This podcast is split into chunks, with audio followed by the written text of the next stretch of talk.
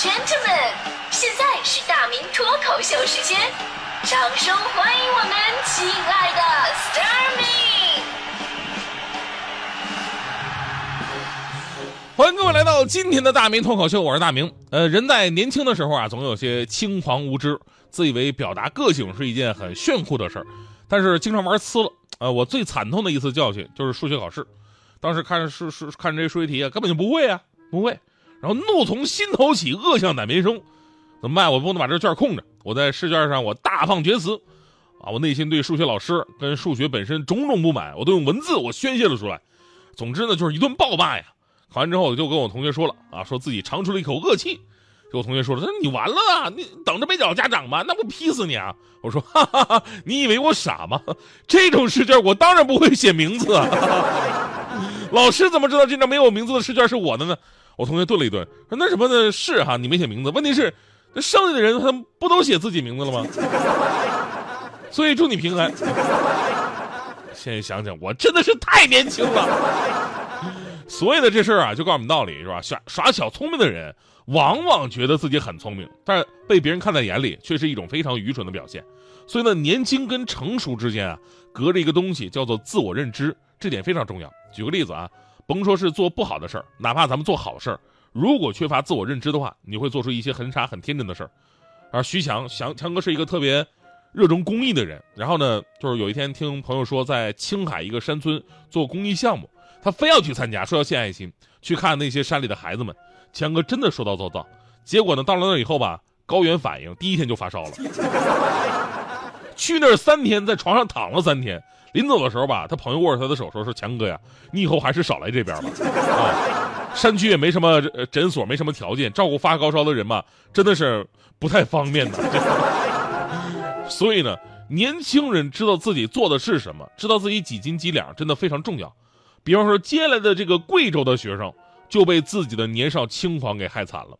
前两天呢，一个贵州校园自媒体晒出了一群大学生们捉虾做饭的图片，然后呢，马上有网友就看出来了，在上面留言说这个做饭的地方看上去很像校园的寝室啊，还说宿舍不能用大功率电器吧，而且网友还艾特了中国消防的官微。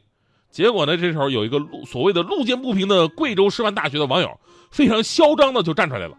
不但不认同在宿舍使用大功率电器是违规行为，而且还宣称自己也用大功率电器，甚至还报出了自己的位置，用挑衅般的口吻跟中国消防下战书，说来收啊！这俩特别像那个羞羞的铁拳里边沈腾那个绝招，伸出一根手指头，你过来呀！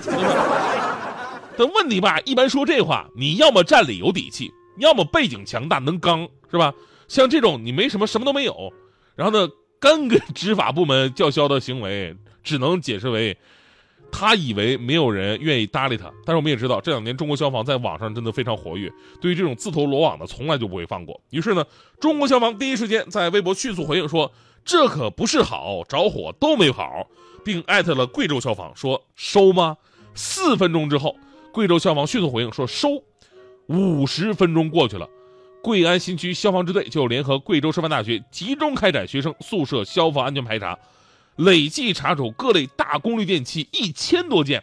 随后呢，中国消防发微博了，说这一千多件电器里边有没有那位同学的呢？感谢他为宿舍安全做的贡献呢。此时可以想象，那位同学以后在他们宿舍楼应该是不再敢出来了吧？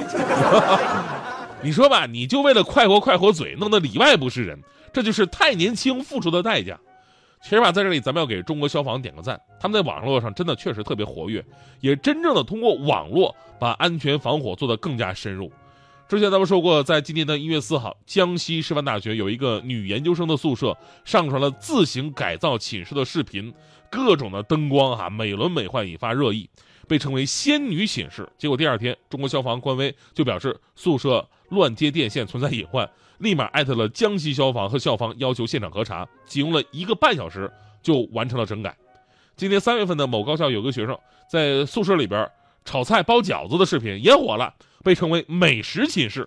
又是中国消防的官微第一时间通知了当地消防部门，督促该校加强消防安全管理。从发现到处理只用了八十六分钟，当时也引发了网友们的点赞。除了各级高校，就连什么小米公司啊。呃，演艺圈的艺人啊，都曾经被公开点名过。雷厉风行的在线执法，事无巨细的隐患关注，让中国消防留下了阿肖不会缺席的传说。你知道吗？现在我现在我在我的微博啊，包括朋友圈，我都不敢说我的节目有多火，我就怕火字一出来，立马被他们盯上。我们都知道啊，一根烟头引发山火，电动车短路引燃大楼，这样的事儿就在我们身边发生着。再小的隐患，也可能爆发无法逆转的危险。所以呢，阿肖的永不缺席，一追到底，不是苛责，而是负责呀。所以呢，回到咱们今天的节目话题，就是那一刻我真的太年少了。年少呢有很多的优点，就是敢想敢做，敢打敢拼，对吧？但是呢，也有缺乏经验、不知天高地厚的毛病。有人用《西游记》的师徒四人比较过不同年龄段人的这个这个这个感觉吧。十几岁青春年少，我们是无所畏惧的孙悟空；二十几岁呢？情窦大开，我们是敢爱敢恨的猪八戒；三十几岁深陷职场，我们是踏实果敢的沙和尚；四十几岁岁月如梭，我们是四大皆空的唐三藏。每个年龄段都有每个年龄段的魅力，其实呢，也有每个年龄段可以互相借鉴学习的东西。年轻的时候学学那份踏实果敢和云淡风轻，人到中年的时候呢，依然有那份敢打敢拼和为梦想的冲动。比方说我吧。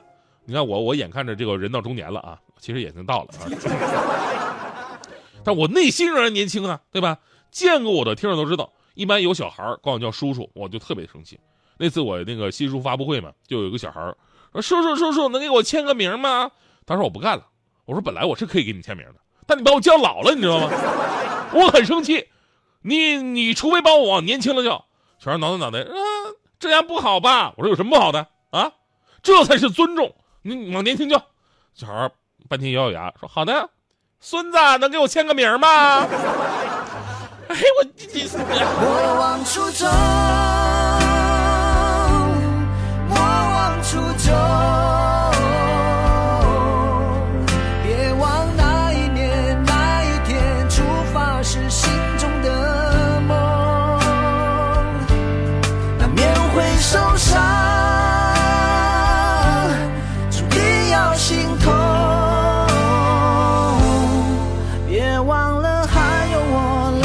要陪你，You're never alone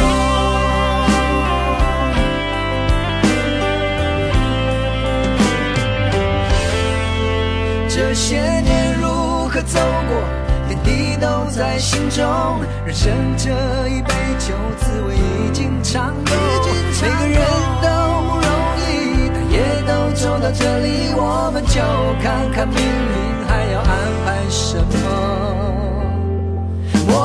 出征。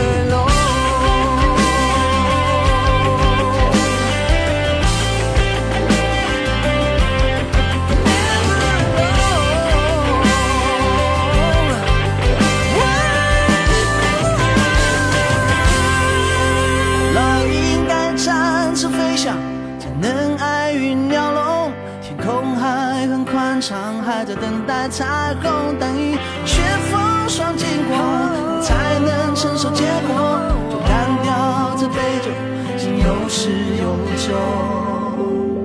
莫往出走。